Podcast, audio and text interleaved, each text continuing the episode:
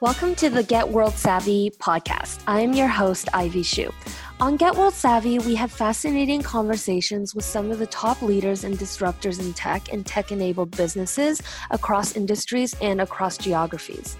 You'll hear from experts in the fast growing markets in the world, as well as more established startup nations, on their predictions on industry trends, growth opportunities, and how to best position yourself to ride the wave up. In between, I'll be here doing some solo shows as well to help fill in some knowledge gaps. Join the community of listeners, a global network of ambitious, impact hungry professionals in tech at Get World Savvy Network on Facebook. Today, I'm here with Alex Lazarow.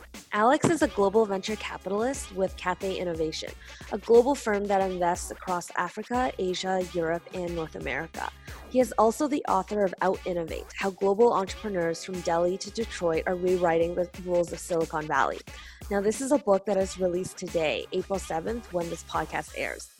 Now, I'm so excited to have Alex on Get World Savvy because we have a very similar mission in life to help entrepreneurs and entrepreneurial people in general see that the future of innovation is actually happening now, all outside of Silicon Valley.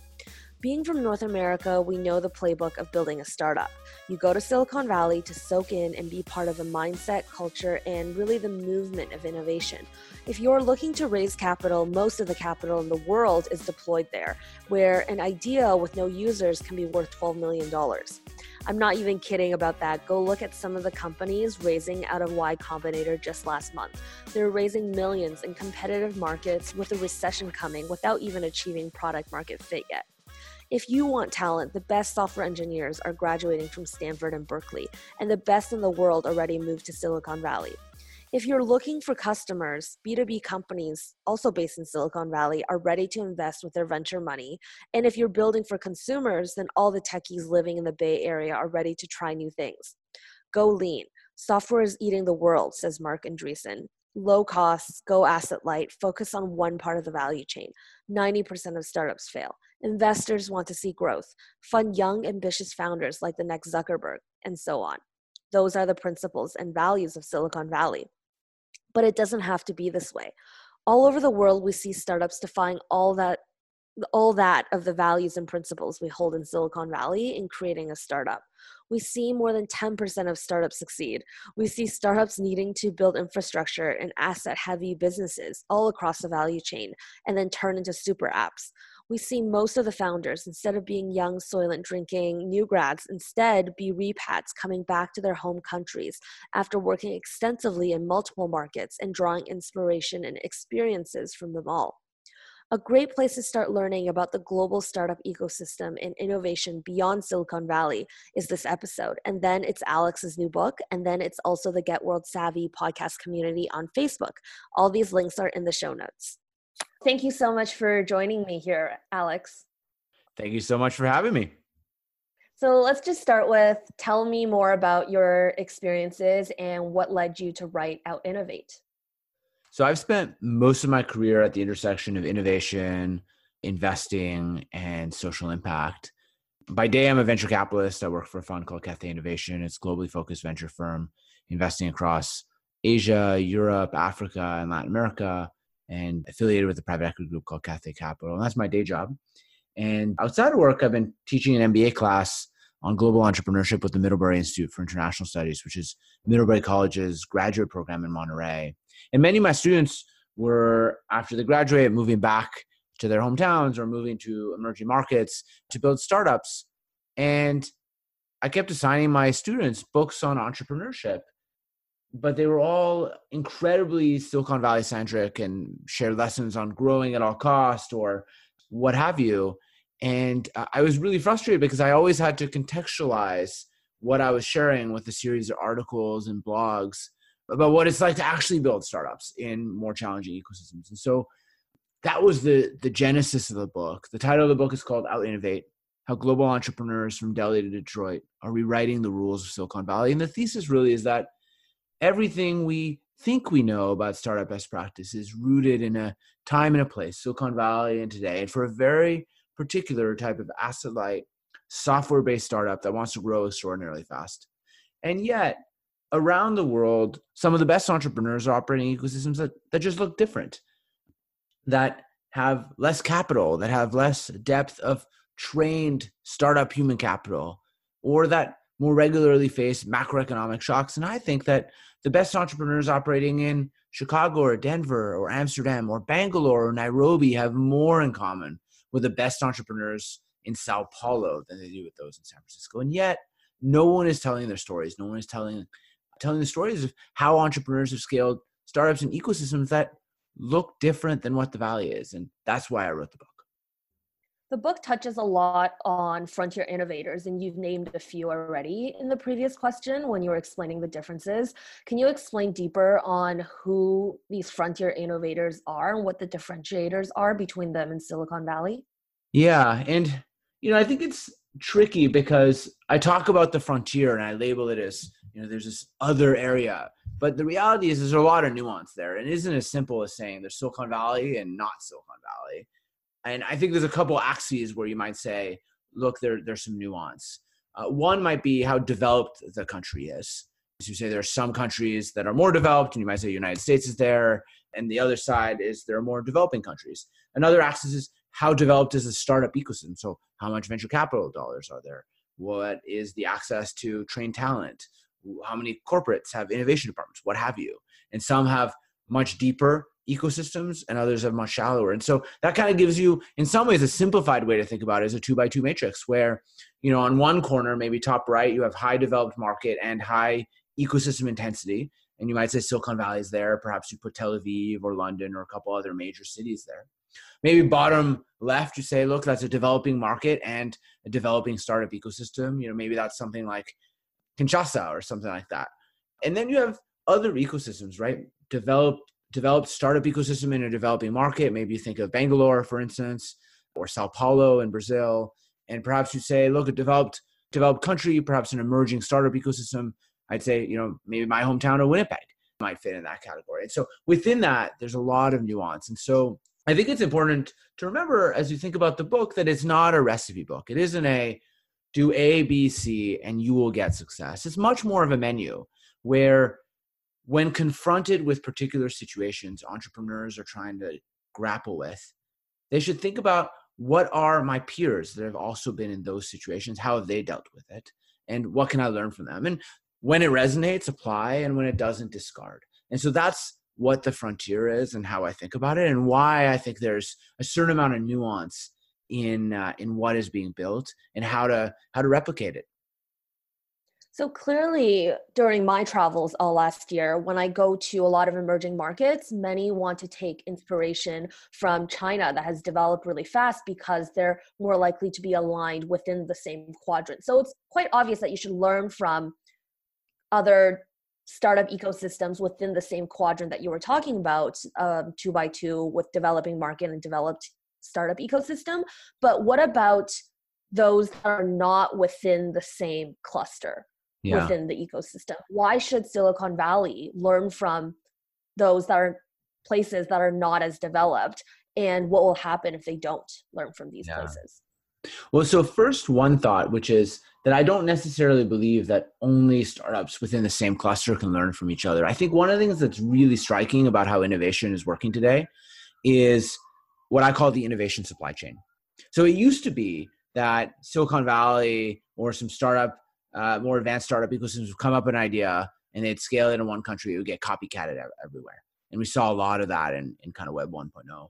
Um, what's happening now is actually the innovation is coming from everywhere and it's getting improved everywhere.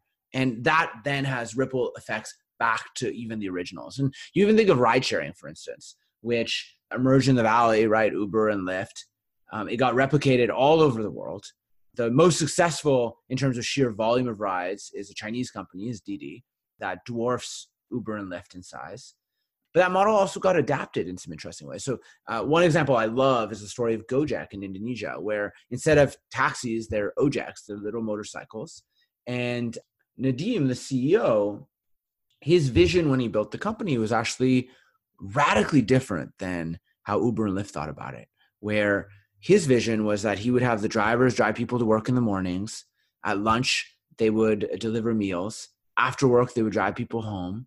in the evening, perhaps they would deliver meals. And during the day, they would do a huge slew of other services like delivering e commerce packages, or uh, he's got a mobile banking uh, system where, which is cash in, cash out. And so he thought of the drivers as this ecosystem of assets and tried to employ them in a full way. And by the way, that innovation has flown back to uh, Silicon Valley. It's no surprise that Uber now has Uber Eats and now has a credit card. And so we're seeing this bilateral exchange of ideas, which I think is powerful. So that's the first idea. The second is why does it matter? And I think that's an incredibly important one. I think there's a short term example of why it matters, and then I think there's a long term example of why it matters. In the short term, we're at a unique time as we're dealing with Corona and and the world. And you know, in the Valley, the best practice on how to build startups has been really built in a time of abundance. Think of blitz scaling and growth at all costs type of method but methodologies works extraordinarily well when the market is stable, when there's a lot of capital, and when things are going well. But when things aren't going well, you need another model. And that model, I believe, exists in more emerging ecosystems. And what I call a camel, which is this opposite of the unicorn chasing approach, it's building businesses that focus on balanced growth. Of course, they're focused on growth. Of course, they're looking for network effects and all the things that make startups successful but also they're doing it from a position of weaving sustainability and resiliency into the business model much earlier. And so I'm seeing them thinking about building sustainable unit economics from the get-go, managing costs, taking a long-term view. These these tried and true approaches, which are not fancy on the surface, but actually just make intuitive sense. And the way you would you would tackle these are are the lessons you can take from the valley. So as we're trying to manage this crisis, I think there's a very short-term reason why why we should pay attention. But I think the more interesting question is the long term one, which is what does this mean for us over the next 10, 15, 20 years of Silicon Valley and frankly, innovation's journey? I believe that Silicon Valley is the best or one of the best places to innovate today. And I think it will continue to be a bastion of innovation going forward. But I also believe that innovation ecosystems are going to spur all over the world. And today there's already 480 startup ecosystems around the world. And we're going to see that certain pockets are going to be way better at Silicon Valley for specific things. We're going to see a specialization and innovation ecosystems are going to rise. And so, you know, we might see cities like Minneapolis who are close to a bunch of healthcare companies have a really strong healthcare ecosystem really become strong at that. We might see Amsterdam become strong at something different. We might see X, Y, and Z other city uh, rise in different ways. And so that is the proliferation of what the innovation ecosystems will look like. And Silicon Valley will have an opportunity to learn from all of them. And if it doesn't, I think we fear, I fear that Silicon Valley could also have a Detroit moment. A hundred years ago, the Silicon Valley of the time was Detroit. And that was where all the world's entrepreneurs went. And there was hundreds of car companies. And the big three were in the US. But then what, what happened? All of a sudden, innovation took root everywhere. And today, the biggest three car companies are not in the US, they're international.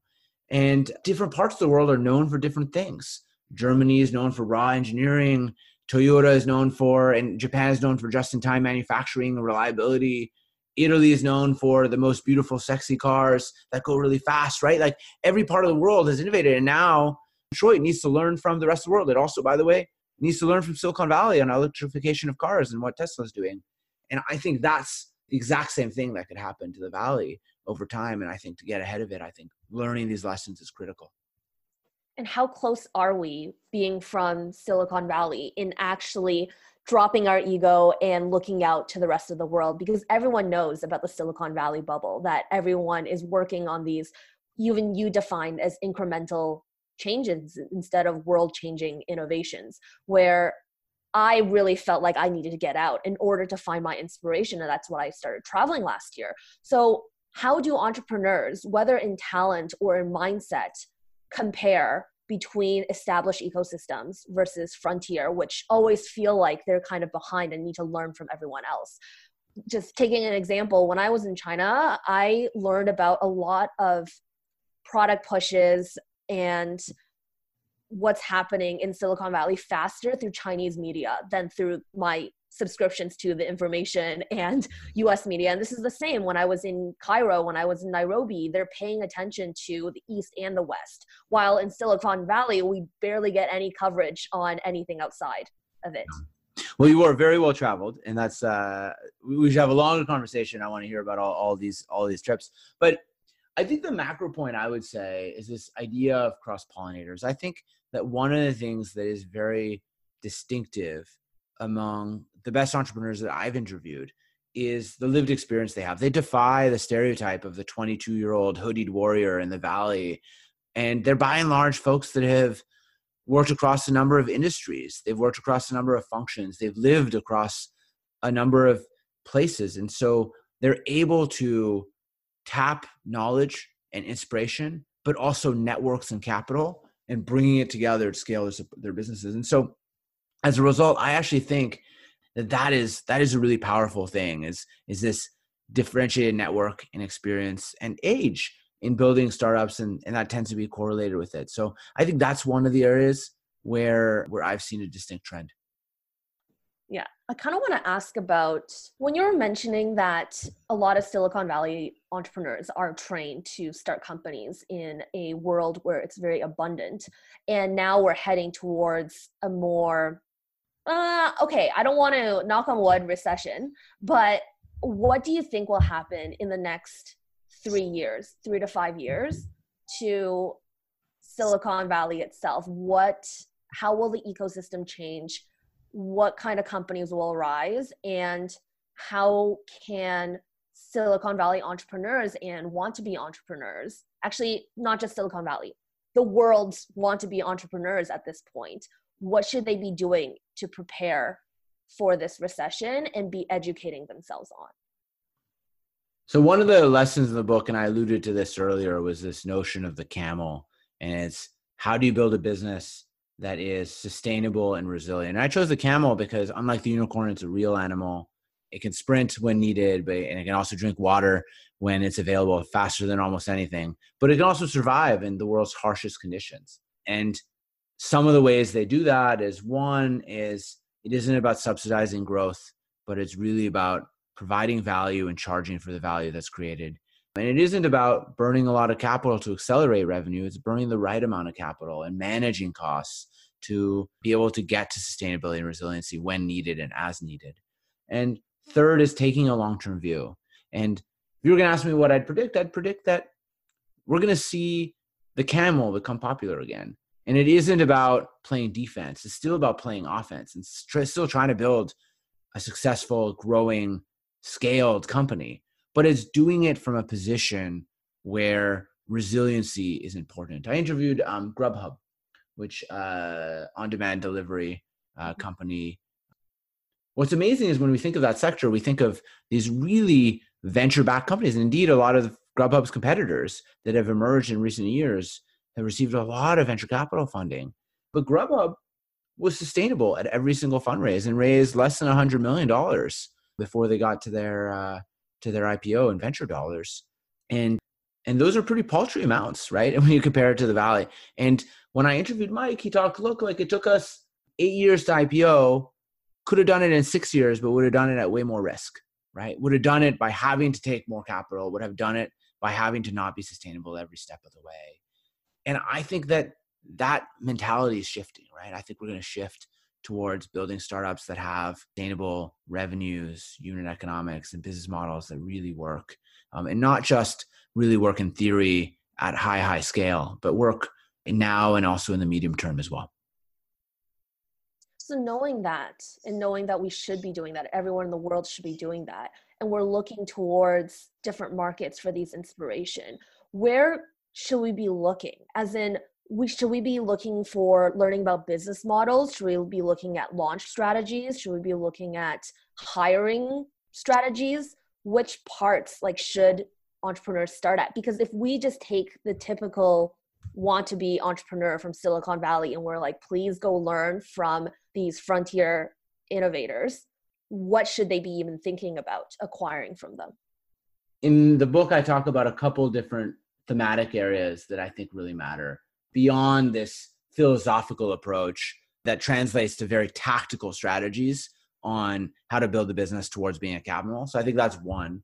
I think two is if you're an entrepreneur that's operating in a more emerging ecosystem that's a smaller market, I think by necessity you have to think about being born global. You have to build a business that can scale across a bunch of different markets. This isn't just to raise your your your total addressable market, your TAM, but it's also to be able to learn, to be able to play offense because if you don't grow, others will come to your market. So I think how do you do that? How do you build an organization, a culture, and a product that can scale and adapt across a bunch of different geographies is is an art and not a science and one where I think there's a lot of value to learn from other entrepreneurs. And so I think that's a second tactical area. And the third, you alluded to it on team.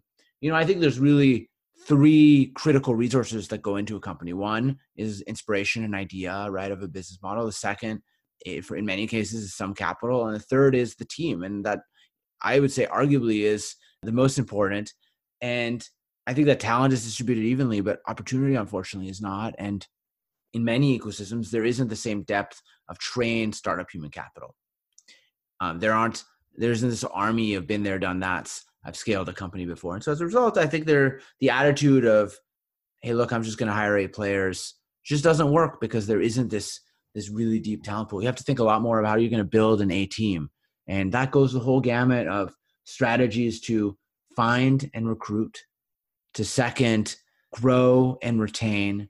And third is is really kind of building your culture. And so I think that's a third area where I think there's some pretty tactical approaches that you can learn mm-hmm. from emerging market, but frankly, just frontier entrepreneurs. Yeah. I should have used that word tactical in the question. I think you got you hit it spot on. Another question, actually digging deep into the book, actually was your first chapter about creating industries over disrupting industries. I personally find that that would be easier to do by myself going to an emerging market and bringing in something that clearly does not exist there yet, but might exist in a different market. And this industry, my inspiration would just come from somewhere else. But how would that work the other way around, where everything imaginable to us has already been created in a first world country such as the US? And I'm also based in Canada. There are problems to be solved, but is there any inspiration that we can take from abroad to bring in like an industry that doesn't exist that can help the people here? Yeah. William Gibson once wrote, The future's already here, it's just not evenly distributed. And I, I really believe that. And I think there's a lot we can learn from entrepreneurs around the world. And I think you're right that in developed markets, we already have more things. And, and it's different than in emerging markets where there are much bigger uh, market gaps. And as a result, I think entrepreneurs are creators, they're not disruptors. And the value of this notion of being a disruptor, of of disrupting a new industry, an old industry with a new product or service or attitude. And in emerging ecosystems, usually there's nothing to disrupt. You're creating a financial product, you're creating a healthcare product, you're creating a um, education offering or what have you. And often you're serving customers for the first time. It's a mass market solution. It really has this ecosystem impact. And so I think one is, you know, obviously if you're creating an education system it's hard to just bring that back to north america and say hey look we're going to do that right? Like i think i think i think i think obviously it's just totally different context. But i think you can bring back this attitude of saying look there are major massive social challenges everywhere along the world. In you know in the valley we have homelessness we have a range of uh, healthcare challenges etc and taking this creator's attitude is really powerful. And so i think that's the argument i'm making in the book but I also believe that there's some really interesting technical business things that can be replicated from what's happening in emerging markets. And you know, to put it in numbers, it took PayPal a long time to really get to the scale it is today, and Paytm less than half the time, I believe. Mm-hmm. The world leader in mobile banking on feature phones is in Kenya. The biggest digital bank uh, is in Brazil. It's Nubank, right? And so I think there's a lot we can learn from a lot of these emerging market ecosystems, and we haven't even talked about China where what's happening with the super app ecosystem is inspiring a range of companies around the world, for instance. And so I think we're going to see more and more of that over time, where there isn't just an attitude shift that we can learn, but to tie back to this innovation supply chain point that we were discussing earlier, I think there's certain ideas that are specific or germane to particular business models that will be able to inspire us back here in the valley as well. So I went out and did and I actually went and studied these things, right? Like a lot of the thing the companies in your book I actually personally spoke with as well. Awesome. But now coming back, holding all these lessons, like I learned what succeeding in different regions, what business models are doing well in different regions. But coming back, I don't know what to do with this information. Start a podcast. Yes, that is what I did because to like help more people understand. And I do know that there are different concepts that can be brought here. In simplest terms, different gamification, social commerce from China. But yeah. you would have to twist it to work within the US. But now I know all these different things. I don't even know. I don't think I have a question. I think the answer is that you take this concept and you localize it and you play with it until it works for the exist your current market. I love just, that answer. It's exactly what I would have said. Yeah, and it's it's tough to give really specifics unless we get really in the meat of the idea mm-hmm. that you're thinking about. But I think at the highest level, I think that the lesson is one, you can't just copy paste. You have to draw inspiration but I think you need to really understand how it works. And one example that I have in the book is matrimony.com, which is an Indian site that tries to bring people together and sets up marriages. But they're doing that in the context of arranged marriages. And so this doesn't look like Match.com or Tinder or something like that. Um, in their case, they're setting up meets meetings where the families show up as well. Uh, one of the features they had to build was a background check on the guys because the female's mom wanted to check uh, who the guy was and where he had gone to school or what have you. And so to build all these different features that we, we would have had. And, and I think that model would never have worked if the CEO didn't deeply understand what was required. So I, I think I think that's really important. But I also think the fact that he had and you have a global network is really powerful in terms of being able to bring and leverage and not just as a one point in time but over time what are the lessons to building a startup right? You, you might have the idea in the short term but you're going to encounter a snag or a, a challenge down the road and being able to leverage that network mm-hmm. and to figure out a solution and, and by the way give back the other way as well and help your fellow entrepreneurs that are going through similar challenges. I think i think that's that's kind of this cross pollinators mindset and so you should take that forth mm-hmm. Thank you. Thank you for that piece of advice. Okay, final question. I'm curious from my own perspective, uh, because I'm also trying to advocate for global minded leaders to gain knowledge and network across industries and across different geographies. Are there other communities or advocates, movements that I don't know about with that same cause that you and I have? What I think is really exciting is that there's a lot of them that are starting to bubble up. On the international front, I think one of the best organizations is Endeavor, which has really done a tremendous job fostering local startup ecosystems in more emerging ecosystems uh, in emerging country, countries, starting in LATAM and now all over the world. In the US, organizations like Techstars are really ahead of the game. But we're seeing a really big movement in in the US with what Rise of the Rest is doing or the Comeback Cities tour, et cetera. And those are really popping up. And so I think that if you fast forward five, ten years, we'll have both these global organization type things and we'll have a range of much more local, local powerful ones as well that really spur on uh, startup ecosystems. Awesome. Well, that was the last question, but I do have a final round quick fire that I ask everyone at the end. Okay. Um, in the industry that you're in, what is a opportunity that you think people are not seeing and that they should take advantage of more? In which industry are you referring to? For um, you, you can assume what whatever one you want I'll take, to I'll take the venture capital identify with.